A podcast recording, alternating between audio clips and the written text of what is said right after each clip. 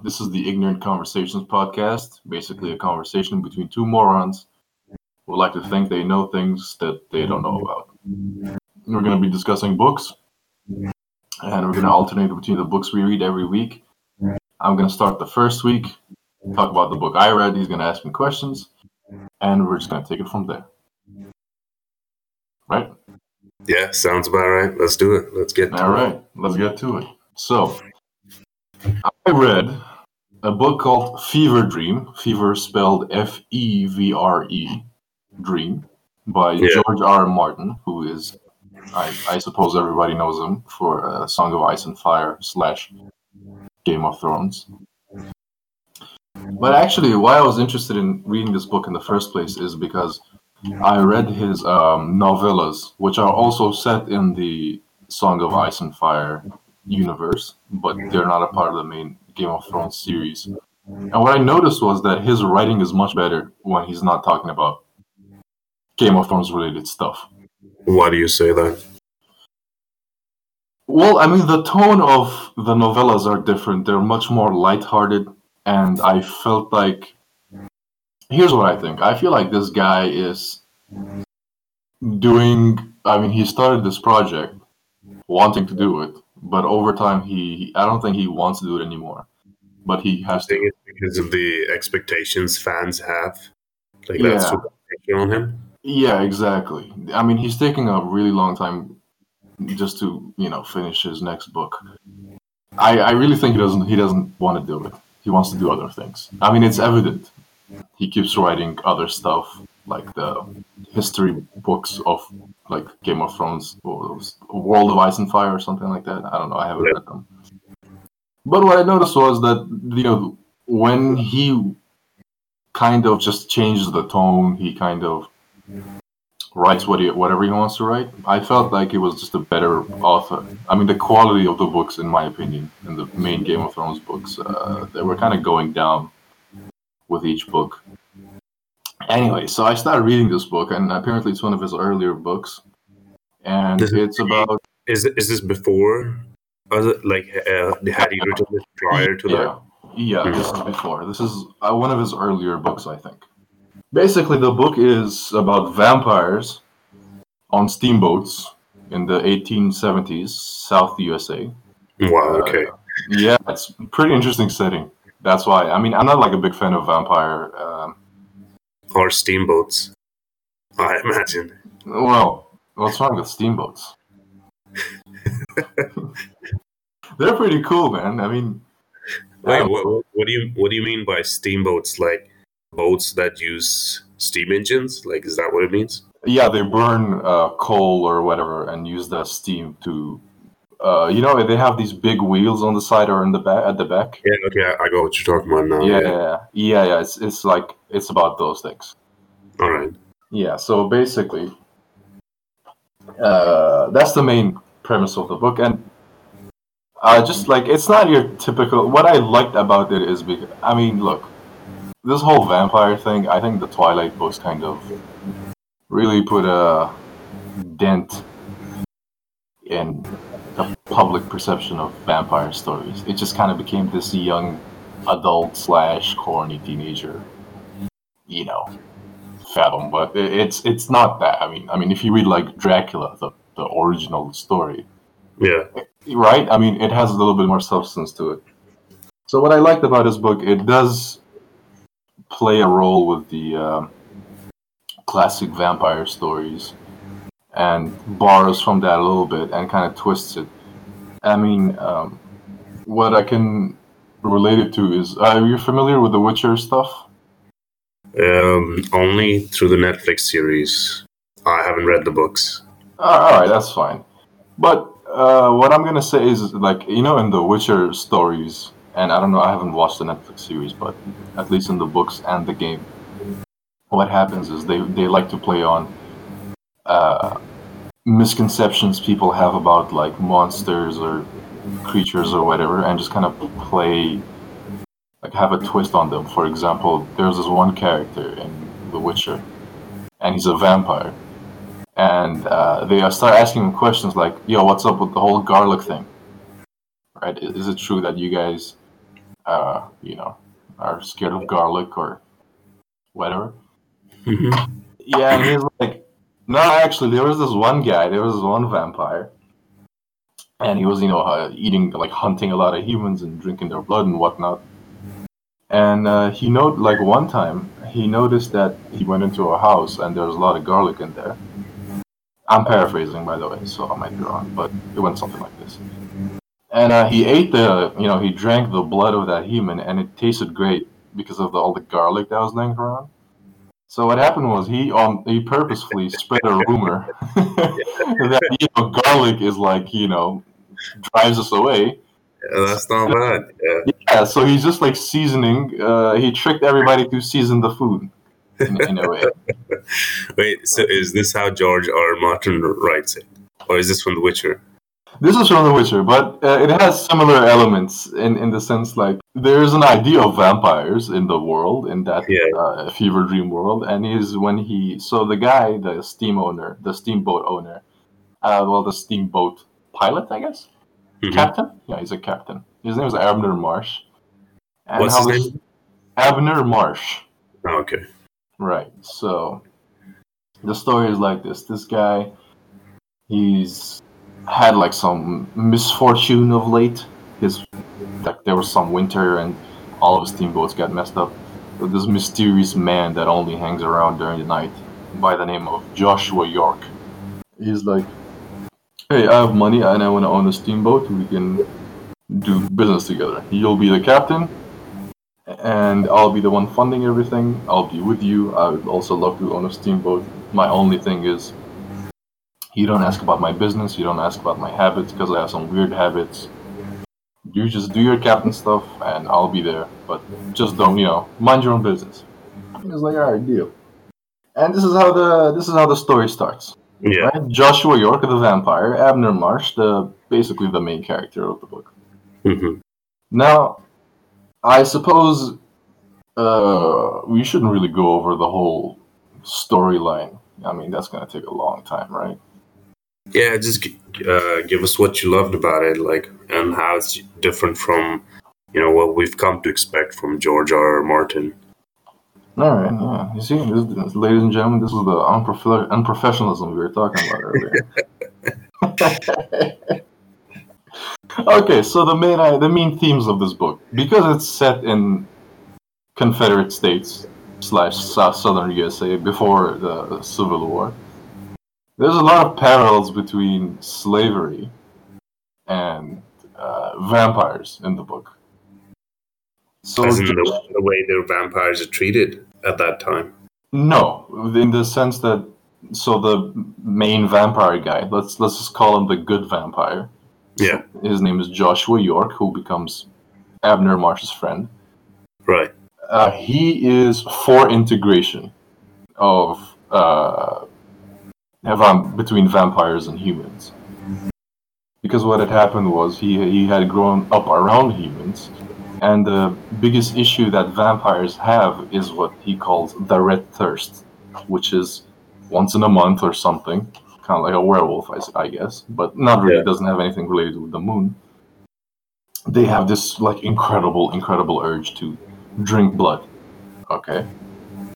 Uh, so this guy had grown up around humans, um, and every month he would just get the red thirst, and he would become completely irrational, and he would kill a human being, and feel horrible afterwards.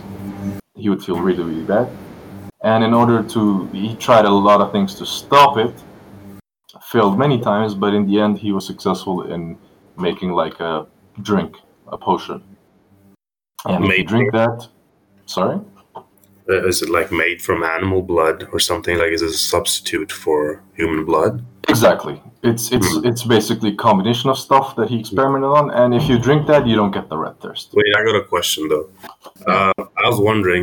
So the vampires, right? This is in the age of slavery and during Confederate uh, Right. states existing. So Right. vampires were they predominantly of a specific race? They're described as being really pale, white. White? Yeah. Do you think there's some like metaphoric, you know, like there's some symbolism there? I don't really think so because he discusses the origin of vampires, like where they started, and Yeah. he kind of discusses like the Russia or maybe slash Eastern Europe area a little bit. So I think I think he was just hinting that the first vampires were kind of from that region, which is I guess Yeah. a callback to like Dracula or something. Wait, so in this book, do how, how do you how does one become a vampire? They just reproduce. Oh, really? There's no like biting and then letting go and something along mm-hmm. those. No, no, no, no, no. There's nothing like that. Actually, that's a big, that's a good question because what in the book, uh, a big issue is that there's not many vampires left, Hmm, and Joshua York is like, uh, I want vampires to integrate with the human beings, and I want every bar, every vampire to drink this potion, this drink that I have. Yeah. Uh, he talks about like the history and how because of this red thirst, they're always lagging behind human beings. I mean, human be- I mean, they're apparently older than human beings, but since they were created, let's say, human beings, they started civilizations, cities, and vampires just kind of like hanging in the background, drinking blood and killing people. So he's talking about how we haven't progressed. We have to integrate uh, get rid of this red thirst. It's kind of like you know the elves. There was also a similar thing with elves in, in fantasy. In which book? Well, I mean, in general, there's a fantasy trope that elves are like older creatures. They live for very very long periods of time. Yeah, Vampires are immortal in the they're story. expert at like mining and craftsmanship. And if you truly want something to kill the evil being that should not be named, you must get, you know, an elfin sword or an elfin hammer. Yeah, yeah. Our actually dwarves too. Dwarves are, are like the master craftsmen. It's it's something to do with like the ability to create something monumentally strong is inversely related with how short you are. That, That's true. That is true. Yeah. Imagine like a like a what's the politically correct term for uh, a, a a human dwarf? Uh, a little person. A little person. Yeah. I mean, why little man? They're all they're all persons. They're all No, people. But you gotta think it like that. You know, like um, it's. I think it's sort of like you know how sometimes. like, I, I don't know. This is this is the correct way to say it. It's just sometimes you meet uh, people who are short, uh, who are much more charismatic and funny than a lot of people who are tall. And I think it's just because uh, the way it works in our society in our world is that you know your height, like the taller you are, it's something. It's seen something as like you know, it's considered more handsome or Right, like yeah. easier to you. Like I read this study once that said they did a they did a height survey of all the CEOs of Fortune 500 companies, and it turns out that on average the CEOs of these companies were about six inch taller than the average American. So it kind of uh-huh. shows that we as people sort of like respect height or like we give leeway because we think they're more commanding or more charismatic simply because of their stature.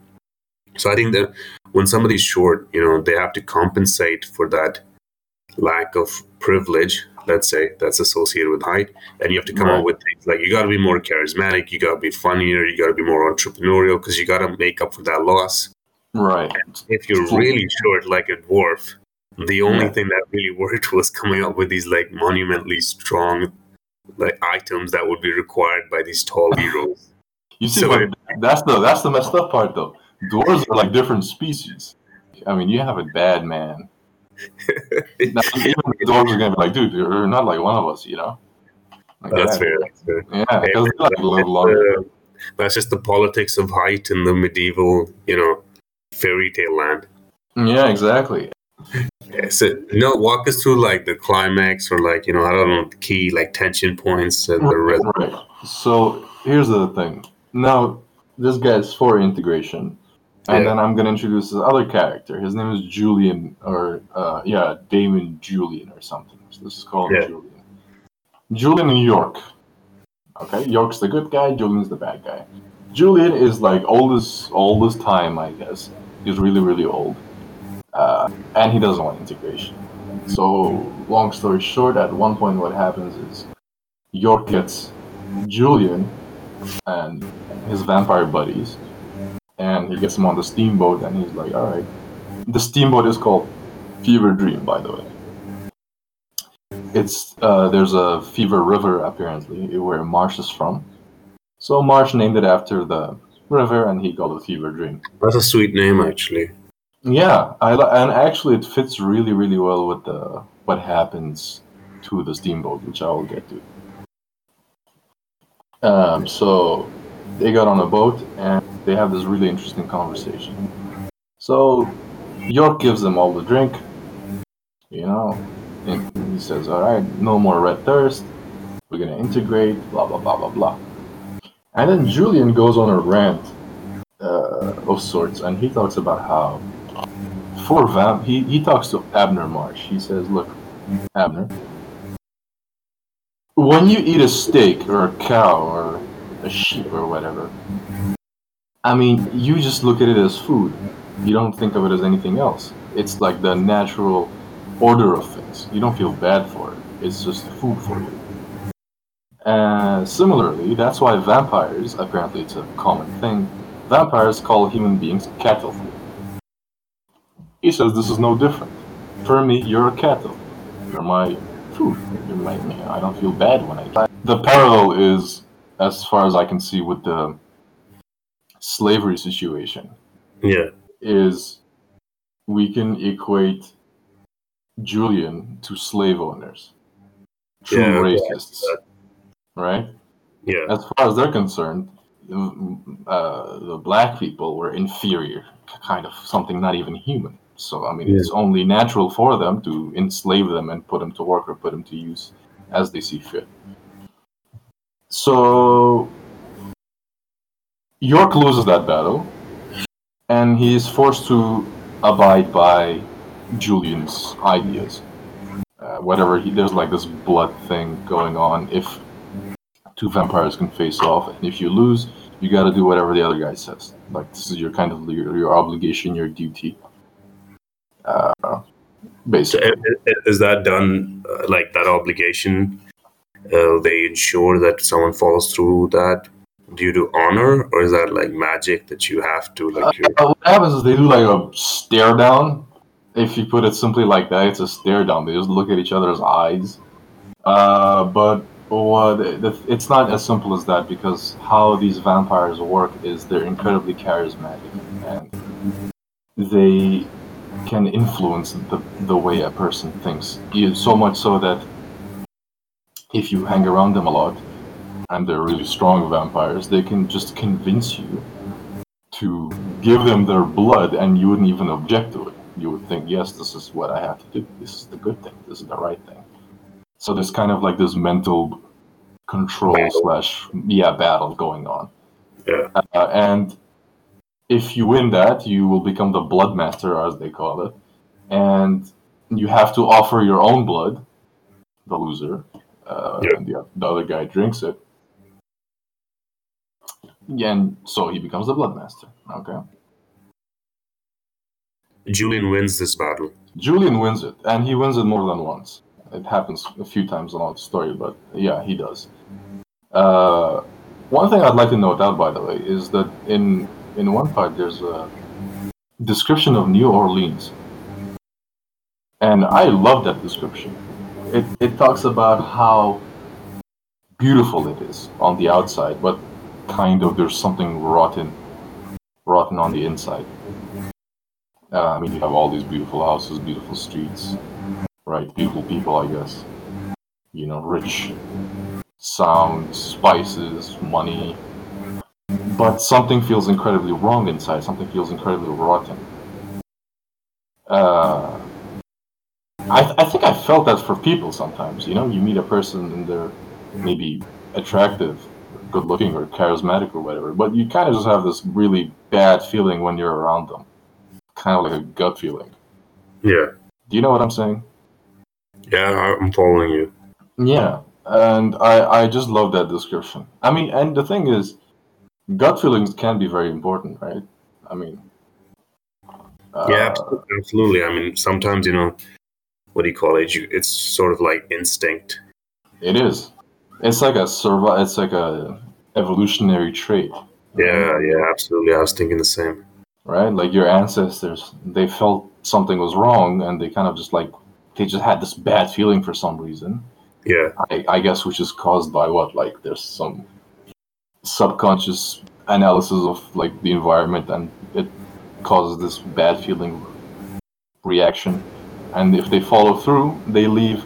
Maybe there's danger, maybe there's not. But if there is, they live. But if a guy doesn't have that, uh, and just or just ignores it, walks into the danger, gets killed. Survival of the fittest type thing, right? fair enough. Yeah, it paid to be risk averse. I imagine. Yeah, exactly. So yeah, I, I, I had that that description of New Orleans was great.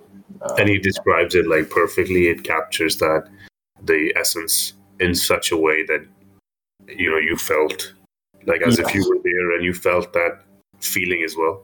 I, I did exactly. It it I went mean, he's a phenomenal writer. You know, even in like I've only read the first four books of A Song of Fire and Ice, Mm. but uh, as opposed to the Game of Thrones show, I really, really enjoyed the books. they're amazing. They're really Yeah. Yeah. And some people don't like his writing style too much, but I find it great. Why is that? Because it's detailed, or is this too much world building?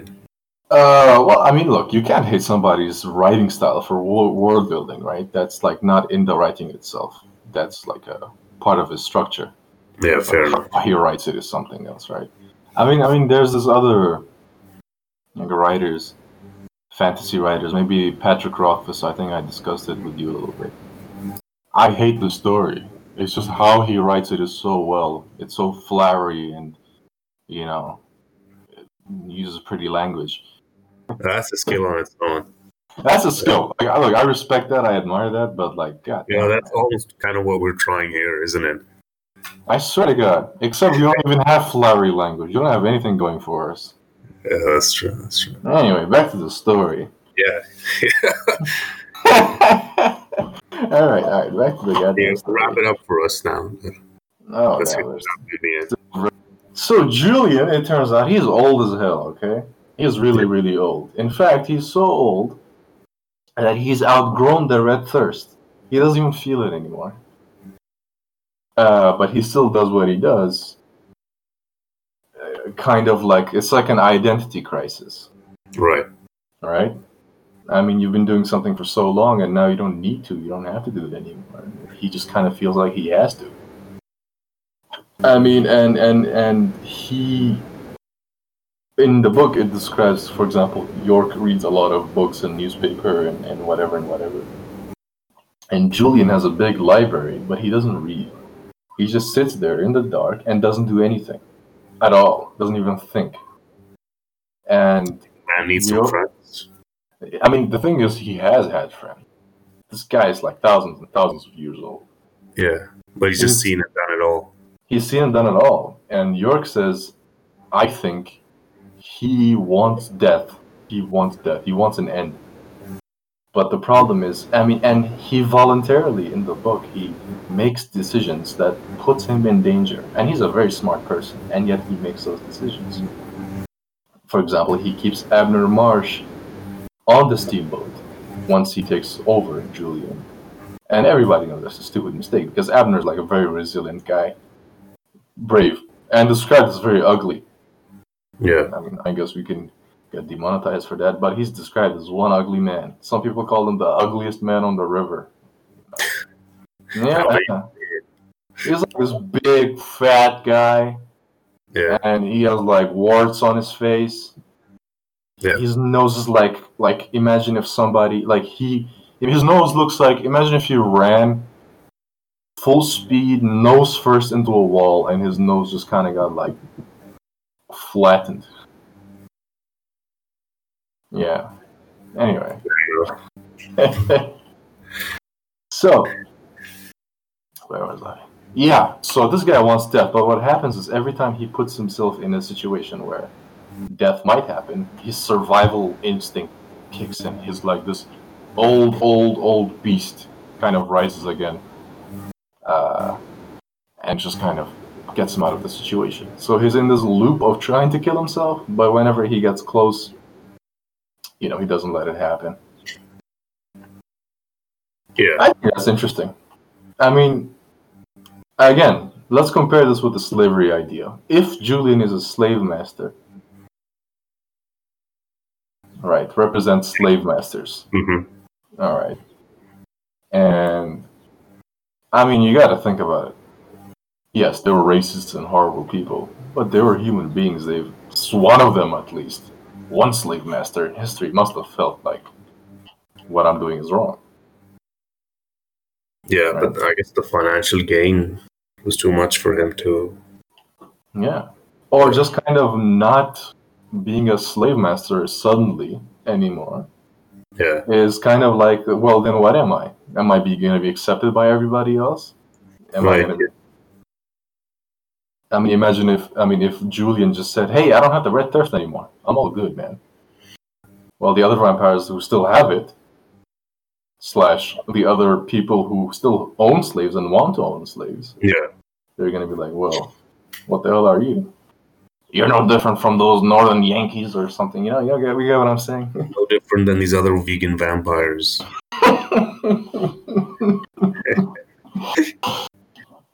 Uh, that's really what it must be. Can you imagine? Can you imagine being like a 10,000 year old vampire just going for your meal?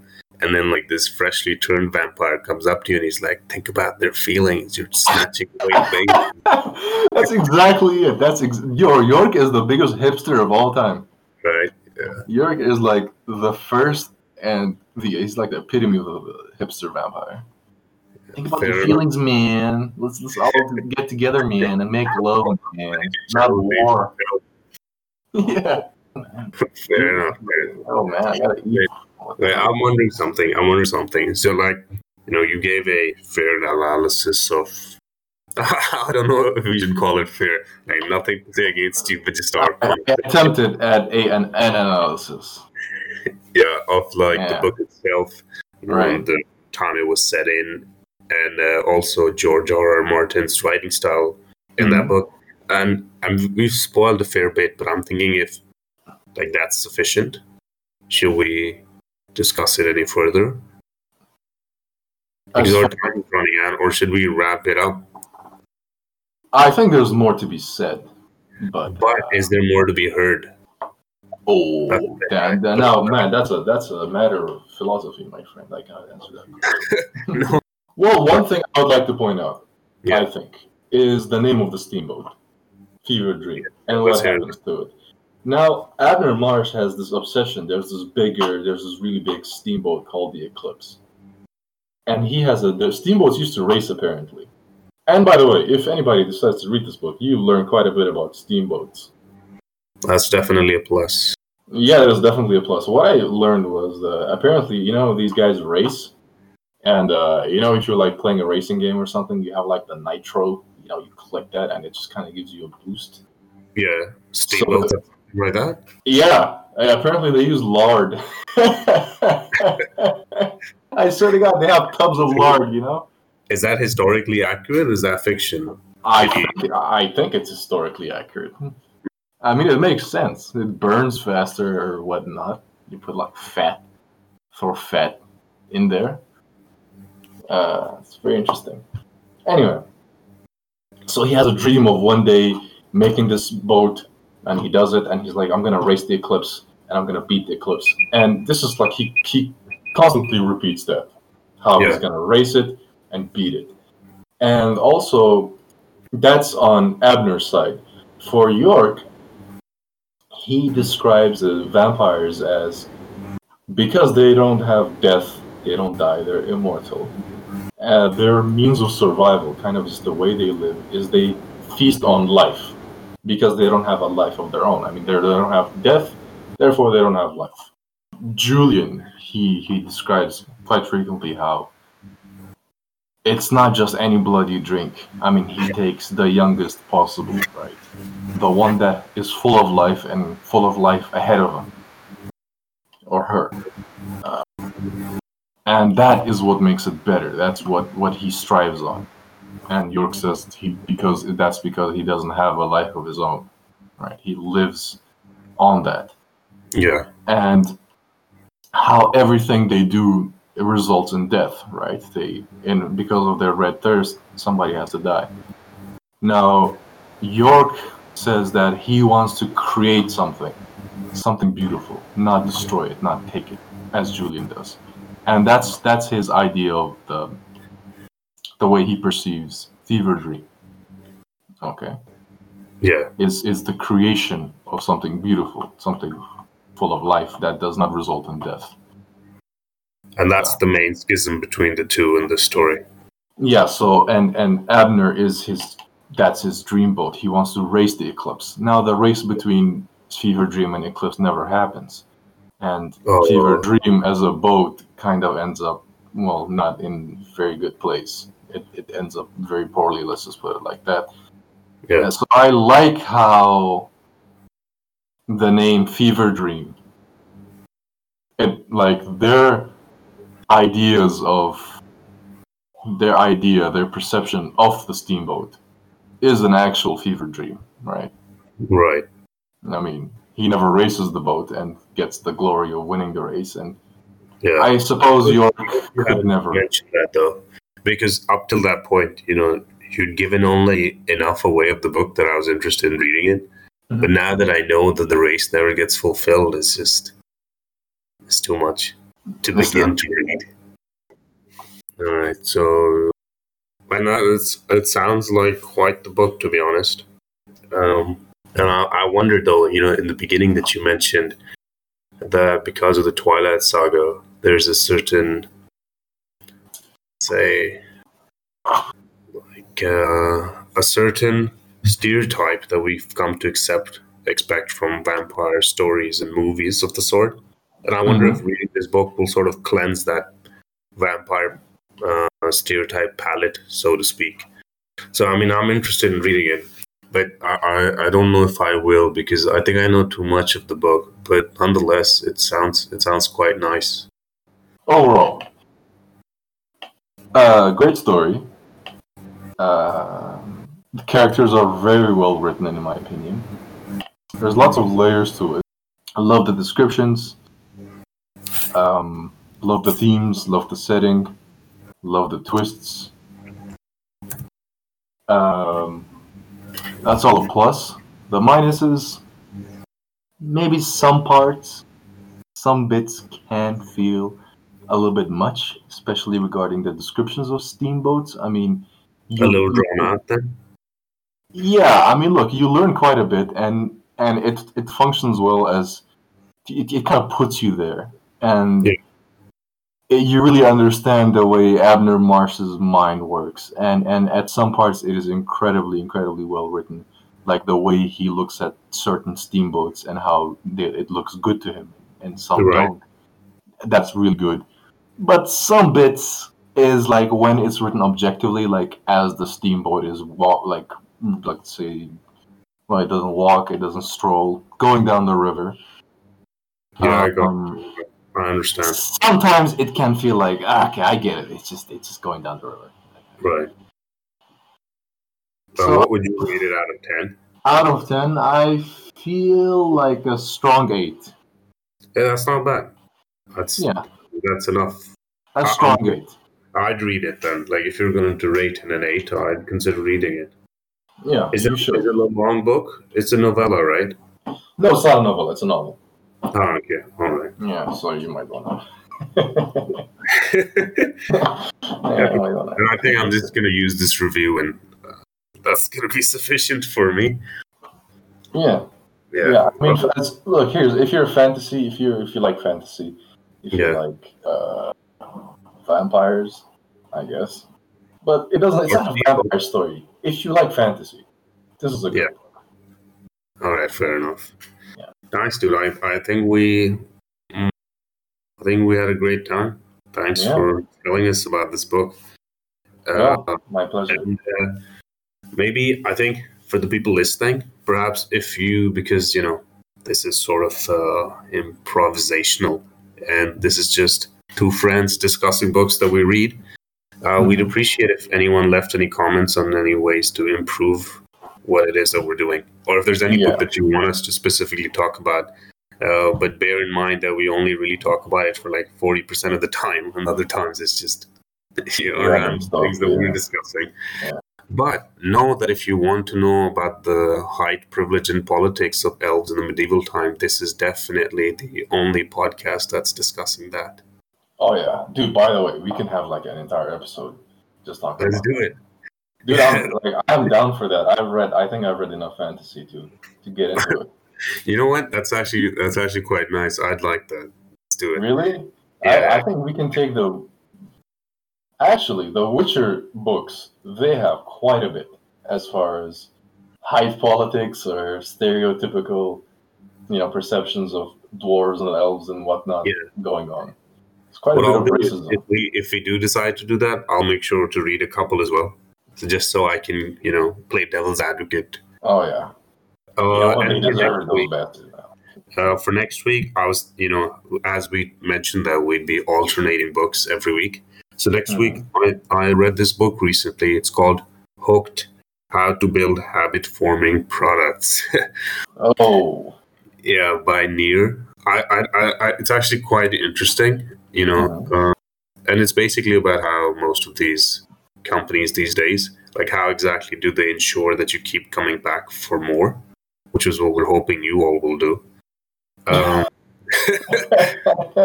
you you know, this is a podcast about books, and we'll discuss all of them as much as we can. Uh, so let's see, May if nonfiction fares any better than today's fiction podcast. oh yeah, dude. Let me tell you something, bro. Anything will fare fare better than this. Maybe the self-deprecating we, we humor. get two dogs barking on the mic, and it would be more Yeah. interesting. Maybe if you can get some self, dep you know, maybe this self-deprecating humor will gather a few people.